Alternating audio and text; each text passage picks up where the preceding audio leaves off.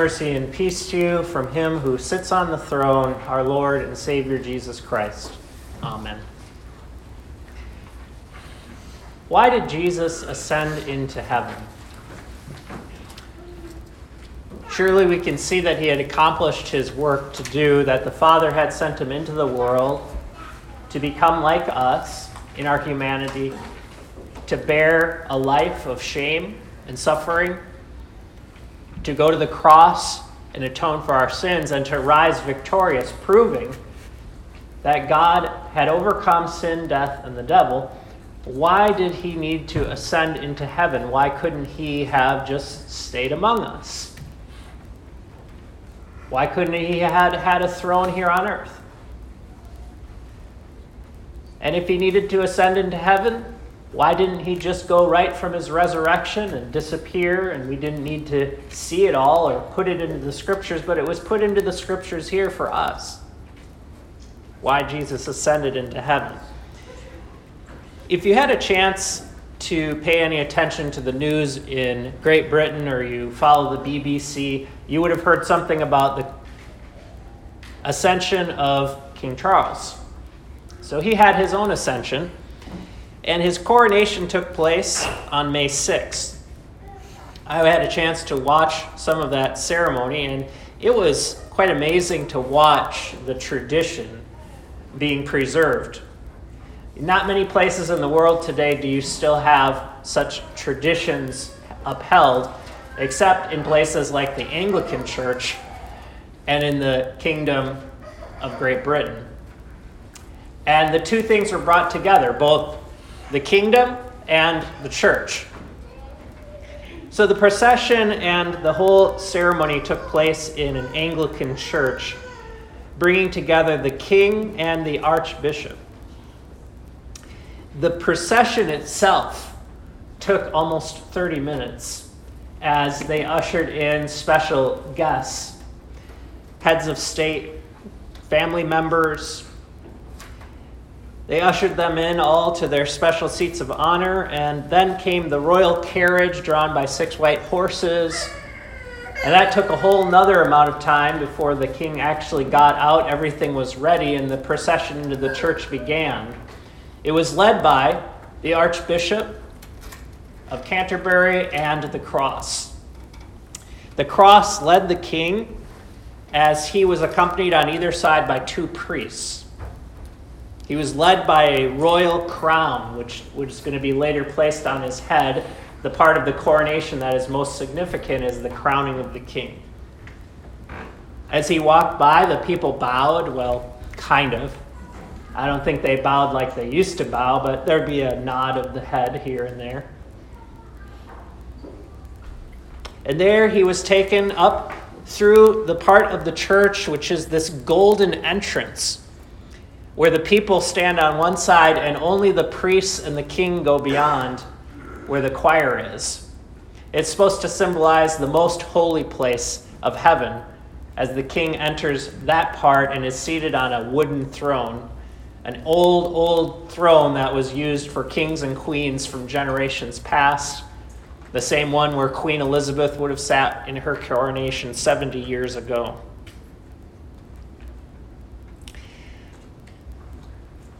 The liturgy that was chosen for the church had many of the same readings that we had today Colossians chapter 1, Luke chapter 4. The Spirit of the Lord is upon me, Jesus says. There was a whole liturgy of his coronation that included him swearing an oath, where the king would put his hand on a Bible and swear to maintain the laws of God and the Protestant Reformed religion, established by law and doctrine and worship and discipline,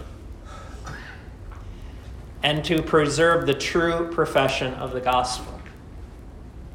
And at the end, the king says, I am a faithful Protestant. Now, some of us listening on, if you hadn't paid any attention to this before, might be kind of shocked by this partnership between the king and the church, but this goes way, way back in the history of Britain. In fact, part of the ceremony wasn't even allowed to be seen.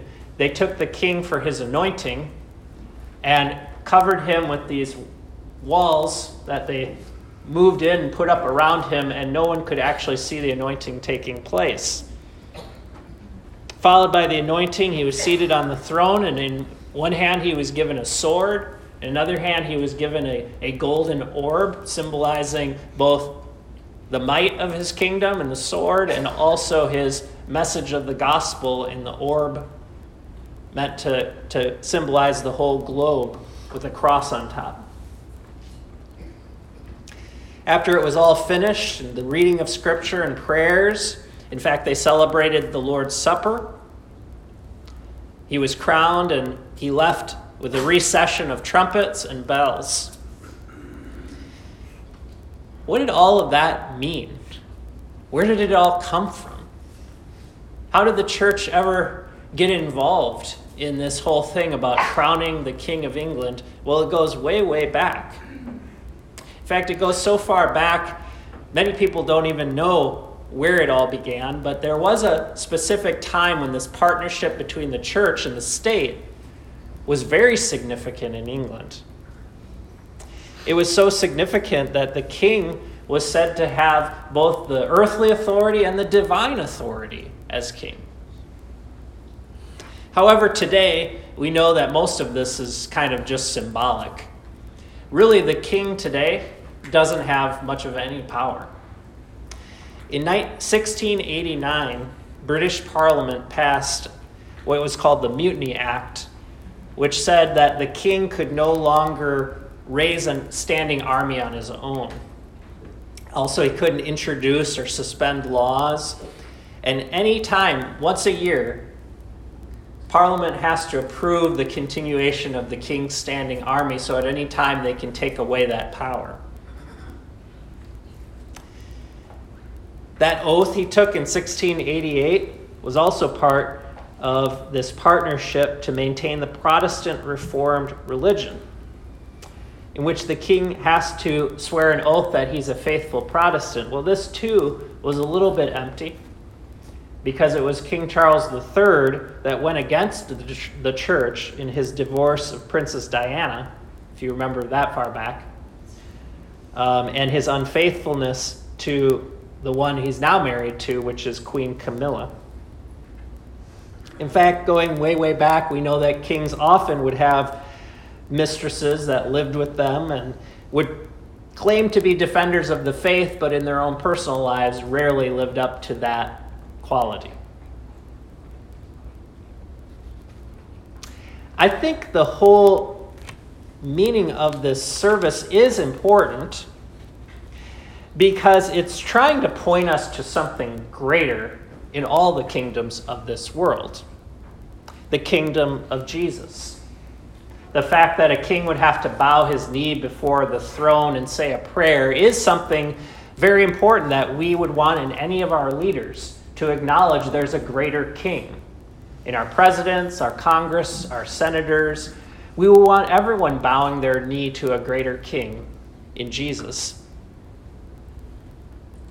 But there's one thing that they are particularly confused about, and most of the world is confused about why did Jesus ascend into heaven?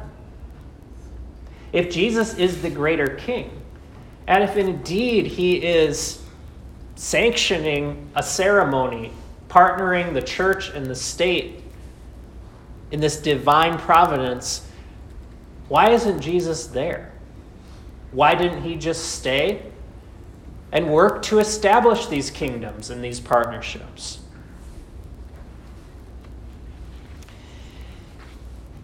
a coronation is largely symbolic no matter what's going on in the kingdom. That's always been that way, no matter who the king is. Because a coronation is not as important as the accession. An accession to the throne is where the king actually takes his power.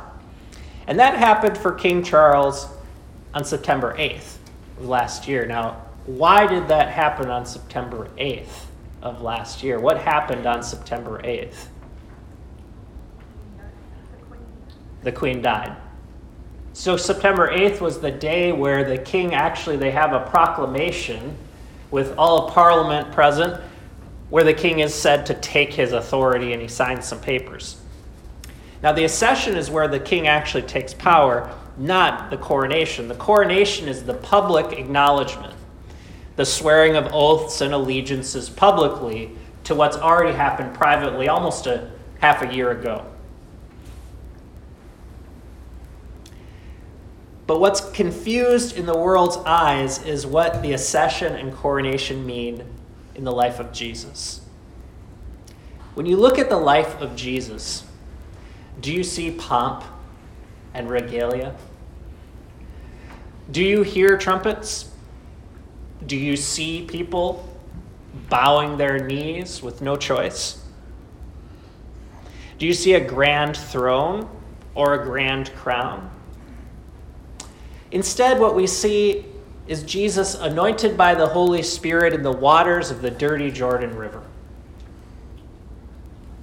We see him driven out into the wilderness to be tempted, tried, to suffer in his weakness. We see him largely rejected, often shamed and disgraced and cast out. We see him crowned not with gold, but with thorns. We see him on a cross, the worst of all shame and humiliation and suffering that this world has ever invented. He was despised and rejected. And the people shouted, We have no king but Caesar. The world does not understand the meaning of Christ's kingdom. What the King of England, I believe, does not understand is the kingdom does not come with power. What our own leaders don't understand in Congress and Senate what our presidents often don't understand is that the kingdom does not come by strength or might, but by the Spirit of our God. And when the Spirit comes, he comes in humility, clothed in poverty and suffering. When Jesus comes, he is hidden in lowly places. And so the king that we worship today on the day of our Lord's ascension is not one which received a grand ceremony. But we are here to proclaim his coronation. Why Jesus ascended into heaven. I heard this quote about Jesus' ascension. The ascension is the reverse of the incarnation. In the incarnation, God and man are joined on humanity's home turf. In the ascension, God and humanity are joined on God's home turf. In other words, in the incarnation, God became man on earth, and in the ascension, man returned to God in heaven. Which means that after Jesus had fulfilled his life on earth to do everything that we had to do, God was among us in suffering. God was experiencing all the things that we experience. God was even willing to take on himself the punishment for our sins. And that is our King. And in his human form, then, he rose from the dead and ascended into heaven so that man and God could take the throne and continue to rule on God's turf hidden away from our sight, and yet doing amazing things that the world will never know. Jesus ascended into heaven not in just a meaningless symbolic act. The going away of Jesus was not just to show us he was gone up into heaven, but to show us that he's going into hidden places where he continues to rule on his throne. The ascension into heaven was Jesus' coronation. And like I said, Jesus, uh, kings have the ascension, the accession, and the ascension. Jesus, as a king, was anointed first by the Holy Spirit to live his life as our king in all poverty and humility. And then the coronation is the public acknowledgement that he has taken his power, he's taken his throne. And because the world doesn't see it, it's up to us to proclaim it. It's up to us to live it. And unlike those heads of state, family members that might bow a nod to Charles because they have other opinions, we completely bow our knee. We prostrate ourselves before the Lord every Sunday. And this worship service every Sunday is a declaration of our King, the one who holds the orb in his hand, the victory of the cross for all the world. And so we read Psalm chapter 2. Psalm chapter 2 is the Lord's anointed. It is the inauguration of the king into his throne. Why do the nations rage and the peoples plot in vain? The kings of the earth set themselves, and the rulers take counsel together against the Lord and against his anointed, saying, let us burst their bonds apart and cast away their cords from us. So the world fights against this kingdom. It fights against the idea that someone would be in charge of you, that someone would be higher up than any person in this world and would tell you what to do. That this person who is in charge of you would also come in such humility and suffering and call you to do the same is not the path of the world's kingdoms. And so they say, let us break the chains away. Let us be free of this rule. But he who sits in the heavens laughs. He's not laughing because it's funny, he's laughing because it's futile. The Lord holds them in derision then he will speak to them in his wrath and terrify them in his fury, saying, As for me, I have set my king on Zion, my holy hill. Zion in the Old Testament was the place for Israel's king. It was the hill and mountain of Jerusalem where the temple was found and where the king's palace was found. But we know that that city and that temple was destroyed, and Zion in the Old Testament prophecies always meant something greater than any physical place. It was the place of God's people. Zion was the place where God would dwell, whether he had a grand palace or a lowly manger. Zion is the place where God continues to dwell among people like you who sit on wooden pews and listen to a pastor every Sunday tell you about this king. Zion is the place where God has set his king. And I will de- tell of the decree, the writer says. He will announce the proclamation, and you can almost hear the trumpets sounding in heaven. The grand procession. The Lord said to me, You are my son. Today I have begotten you. They're announcing that Jesus is the King. The proclamation that he is God's own Son, begotten of the Father from eternity and now anointed and crowned King. Ask of me, and I will give the nations your inheritance, and the ends of the earth your possession. Now that Jesus sits on the throne, God gives him the inheritance of all the nations of this world, the nation of Great Britain and the nation of the United States of America. They all belong to Jesus. And every ruler that should take power, whether it's in a democracy or a monarchy, is under him. Everyone who should rage against him, who should break away the chains and say, I'm going to do it my way, who will lead the world into evil or allow evil to continue to exist unpunished. It says, You shall break them with a rod of iron and dash them in pieces like a potter's vessel. Now, therefore, O kings, be wise. Be warned, O rulers of the earth. Serve the Lord with fear and rejoice with trembling. Kiss the Son, lest he be angry, and you perish in the way. For his wrath is quickly kindled. Blessed are all who take refuge in him. What matters then in the end is not whether you nod your head to the symbolic ceremony of any earthly figure, whether you are amazed or awed by some great or grand presence that you might be in. It's whether those same people will bow their head to Jesus. It's whether those same heads of state in Parliament, in the Senate, in the House of Representatives, in our local government, in Columbia, in South Carolina, whether they will bow to Jesus. And without that, they're going to be broken to pieces.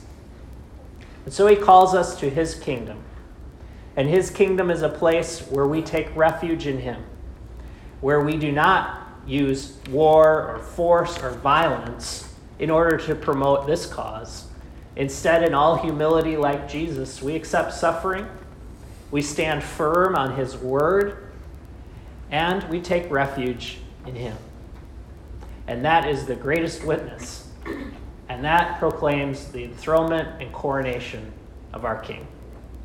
Amen.